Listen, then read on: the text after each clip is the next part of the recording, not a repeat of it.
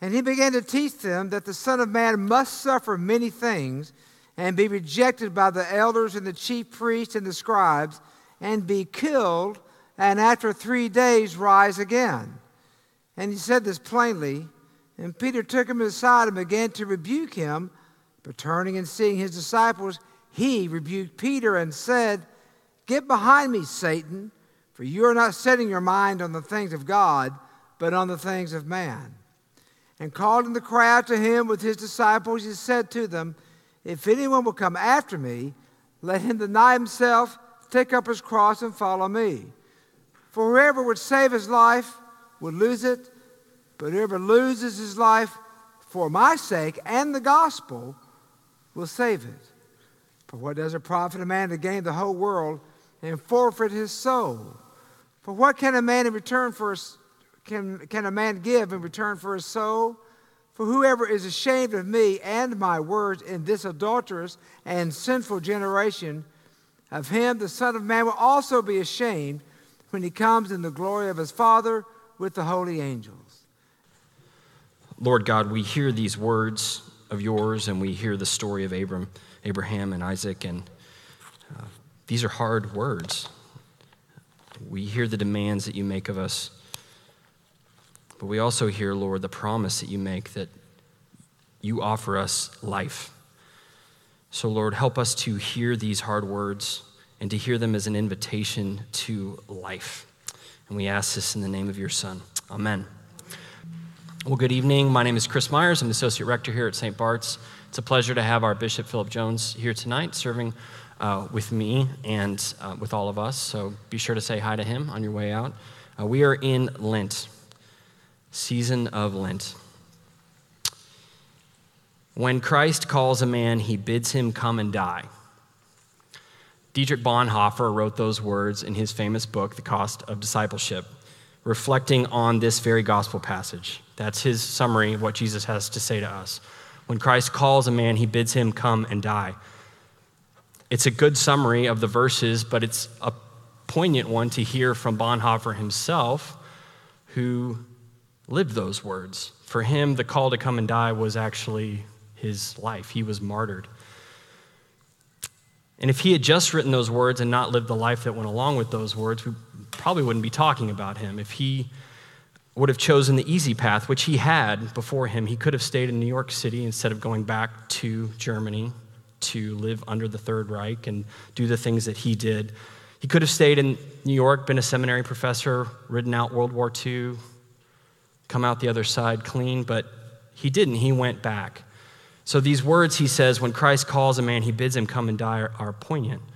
And I want to keep them in front of us tonight as we reflect on Jesus, Jesus' words to us. Um, they are hard words. The path of discipleship is not an easy path, and yet the promise is that there's life in it. Um, and actually, Jesus says there's life in no other path. You can try to gain everything else, but if you don't follow this path, you're ultimately going to surrender all. So, when Christ calls us, he bids us come and die. And before we can get into the come and die part, we have to get into the Christ part. Who is it that asks us this question? Can he be trusted? Is he some sort of maniac, some sort of egomaniacal madman who can make such claims upon our life that we to follow him is life?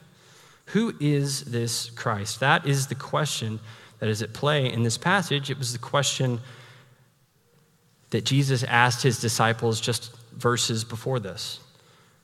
He gathers his disciples, asks them, Who do people say that I am? They have an exchange. You're one of the prophets. You're Elijah. You're this. You're that. You're the other. And then he makes it personal. Who do you say that I am? And Peter says, You are the Christ.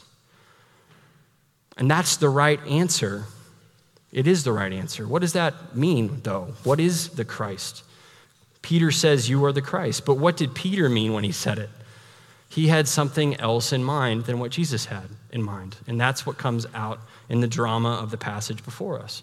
Is Peter can't hear what Jesus has to say in these verses because he doesn't know what Jesus means when he says, I am the Christ. For Peter, Christ would have meant the Messiah, the true son of David, the warrior king, come back to vanquish the enemies of God, to pull them out from under the thumb of Rome, to get rid of the corrupt hierarchy in Jerusalem that had been compromised to that empire.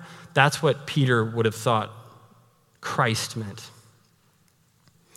But Jesus says, I am the Christ, David's true son, and I have come to deliver you from your real enemies.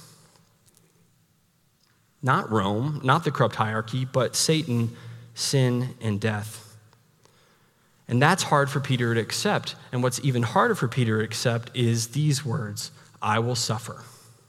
When Jesus says, I am the Son of Man, and I will suffer at the hands of that corrupt hierarchy that you think I'm here to vanquish, they're going to put me to death, and on the third day I'll rise again. See, what Peter wanted to hear was, I am the Christ, now they will suffer. The enemies of God will suffer. But Jesus instead says, I will suffer. I'm the Son of Man, I am the Christ, I will suffer. And those are the key words for us because when Jesus speaks to us and when he calls us to follow him and when he says, My path is the path of life, he doesn't say these things as an objective observer from the outside or a detached sage. He says them as one who is walking the road of suffering, of death, the path of the cross. He is the one who is leading the way. He is the one who is taking us to a place he is going himself. They're in the middle of the story. They don't know that Jesus is right, that he will die, that he will suffer at the hands of the corrupt hierarchy, and that he will rise again. We have the benefit of reading it through the lens of the resurrection, but they're still hard words nonetheless. Jesus says, I am going through death and I'm going to come out the other side into life, and I am inviting you to walk that path with me, and that that path is the path of the disciple. And these are the words that Paul, I think, is reflecting on when he writes in Galatians 5:24 that those who belong to Christ have crucified the flesh with its passions and its desires. He understands that the Christian life is the life of the cross even though that would have scandalized a first century Jew to say that the life of a disciple or that life itself is found in an instrument of torture and shame and public humiliation. But even within a generation, Paul is able to see it through a different lens. Why? Because Jesus went through death and came out the other side. And that's what makes him trustworthy is he is taking us someplace that he has already gone. Jesus is always ahead of us. We talked about that last week. Jesus goes into the wilderness before us. Before he invites us into the wilderness and to walk beside us in the wilderness, he's been there before us. He's already gone toe to toe with Satan. So when Jesus bids us come and die, he's saying, I'm taking you someplace I've already been. I'm walk, you're walking the path that I have already walked. That's not the path that Peter wants. Peter wants the path to victory. Peter wants what Satan offered him, Jesus, in the temptations. Just bow down to me, I'll give you the nations of the earth. Which is why Jesus says to him, What you're saying is not of God. Get behind me, Satan. Because for Peter, again, Messiah means let's get rid of the Romans, let's get rid of the corrupt hierarchy, let's get to work. But Jesus says, No, we're walking this other path. There's a slowness and a, a strangeness, I think, to following Jesus. He's the one who's setting the pace. He's the one who's moving maybe in ways that we couldn't expect, and we have to trust that He knows the way, that He's been there before. If He is the Christ that goes before us, then He's the one who sets the pace. He's the one that sets the tone. He's the one that sets the direction. But it makes it no less astonishing knowing that, that he demands that we follow him with our crosses too. Take up your cross and follow me. There's not just the one cross that waits for him, but the cross that waits for each of us, that the path of discipleship is to take up the cross and follow him. So he says, I'm the Christ. I will tell you where I'm going. I'm going to suffer. I'm going to the cross. And you have to come there too. Paul understood that. Got to crucify the passions and flesh and its desires. But in the middle of that call to radical discipleship, Jesus, the human one, appeals to their sense of self preservation. If who or whoever would save his life, okay, I'm listening. How does that sentence end? Whoever would save his life. I think Jesus, as a human, understands that that's one of the most fundamental and base motivations is survival. Um, to fight, to live, to not have life taken away from us. And Jesus says, Whoever would save their life, what do I have to do? Does that interest you, saving your life? What's your curiosity? Is it piqued? And so Jesus says, in effect, let me tell you the secret of survival. Let me show you the path of life. It's called death. It's called dying to the self. It's called giving up the soul that you are trying to save, to preserve. It's like when Jesus appeals to us when he talks about treasure in heaven. We want possessions, we want gain. He's like, okay, you want real treasure, you want things that won't rust, you want clothes that moths can't eat, then go all in on the kingdom of God. See, Jesus understands human nature because he goes before us in all things. So he says, Whoever would save his life must lose it, and whoever would save his soul must give up his soul. And so when Jesus makes this invitation, maybe, maybe we hear it in some different ways. Maybe we've heard it so many times that it just doesn't register. Or it's just so, um, it just sounds like a platitude. Or it just sounds impossible. Or we don't trust him. that He's actually the one who's been there before us. And those are all things that we have to address. And I think that part of the season of Lent is for us to strip everything away and sort of ask those questions. Where is my heart really at? Have I followed Jesus? Am I following him in the path of self denial? If not, why not? Is it a matter of distrust? Is it a matter of a hardening of heart? Is it a matter of having lost my way? And if the answer to any of those questions is yes, then we can get back on the path and follow him. But we have to trust that he is the one who he says he is. Because if he's not, then these words are insane. If he hasn't gone through death and come out the other side, then he has nothing to offer us. They're just nice words. Or maybe they're infuriating words. If he can't give us what he promises, then these words are not just hard, they are uh, maddening and infuriating. So, if Jesus is the Christ, if he is the one who has come to do battle with the enemies that really affect us Satan, sin, and death then we have to trust that he is the one who can do battle with those things. And we have to come to see that the battleground is within ourselves that what's at stake is our souls. So Jesus speaks directly to that innermost part of who we are our soul. That's what you want, that's what you need to preserve. That's what life is all about. I'm here to deliver you and deliver your souls. So Jesus points us into ourselves to understand that the battleground of Satan, sin, and death is within us. Because if we weren't tempted, if the fleshes weren't or the flesh wasn't enticed, if there weren't such things as devices and desires in our heart, like we prayed in the confession earlier, then none of those things could actually hurt us or harm us. But Jesus knows the human heart, and he knows that that's where the real battle takes place. He wants to come and do battle within us with those enemies that have compromised us as his people and have compromised all of humanity. And he says, Die. He says, If you're going to follow me, you have to die.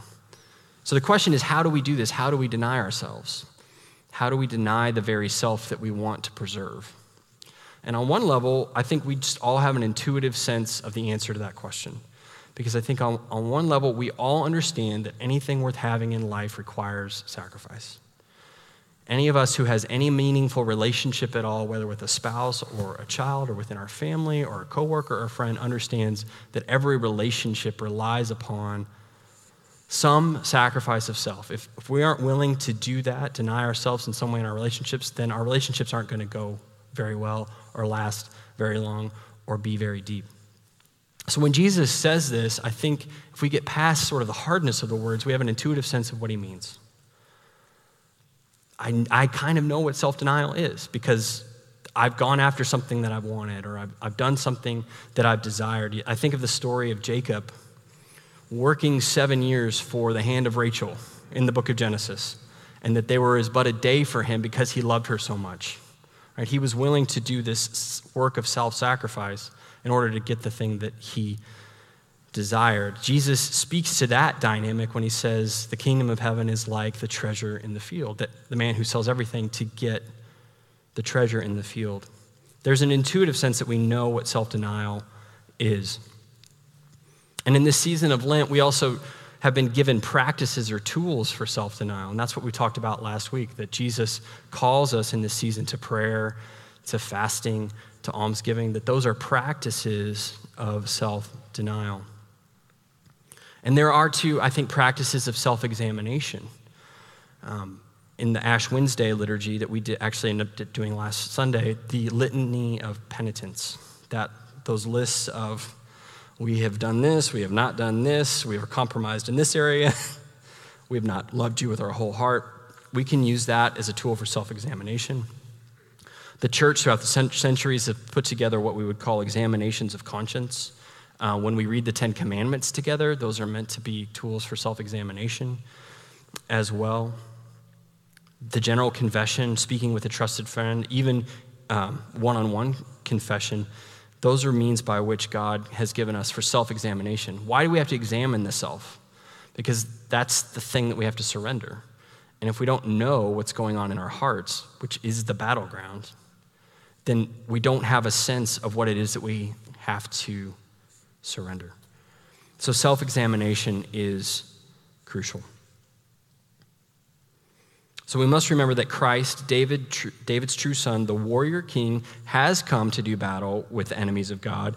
And that those enemies are Satan, sin, and death. And that the battleground for those things are within ourselves. And this is something that the church, especially in the monastic tradition, has always understood. On the church calendar today, uh, we're supposed to remember a guy named John Cassian.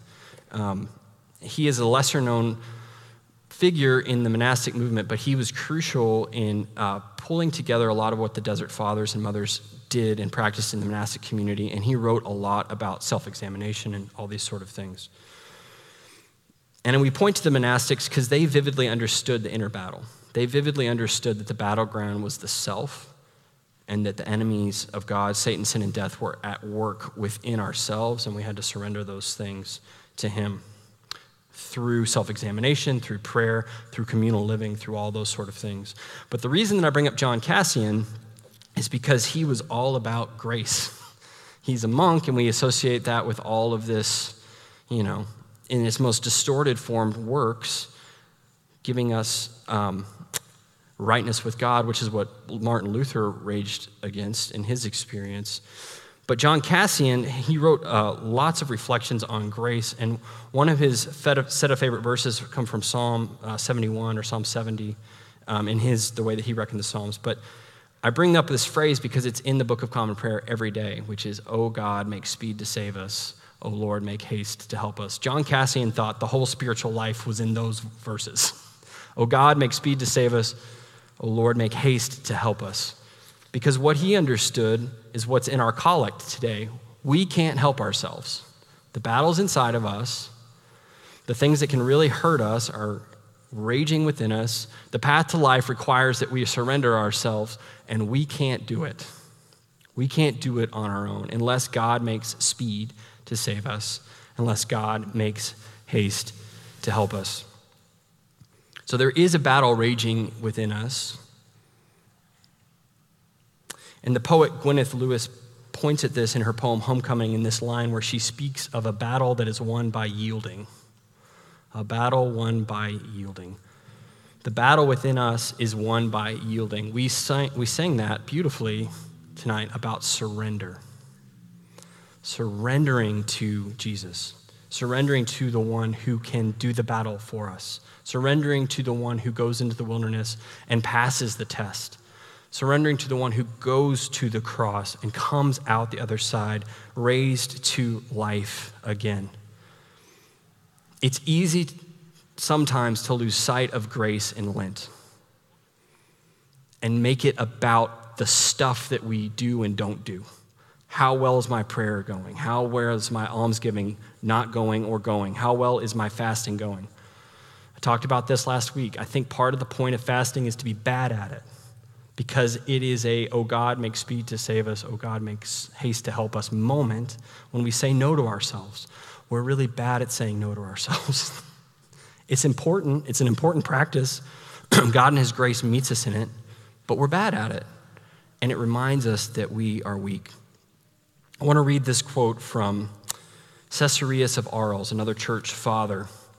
He reflected on this passage too, and he said this When the Lord tells us in the gospel that anyone who wants to be his follower must renounce himself, the injunction seems harsh. Okay? We're not the only ones who think these are hard words. Church fathers think they're hard words too. Take comfort in that. We think he is imposing a burden on us, but an order is no burden when it is given by one who helps us in carrying it out. If God is working in us and through us to bring about our surrender, our health, our life, then it is gracious for him to ask us to do that. And here's the key phrase To what place are we to follow Christ if not where he is already gone? To what place are we to follow Christ if not where he is already gone? Jesus is not calling us to a cross that is an abstraction. He's calling us to a cross that he endured, that he despised the shame of for the joy set before him. Continuing with this quote We know that he is risen and ascended in heaven. There, then, we must follow him.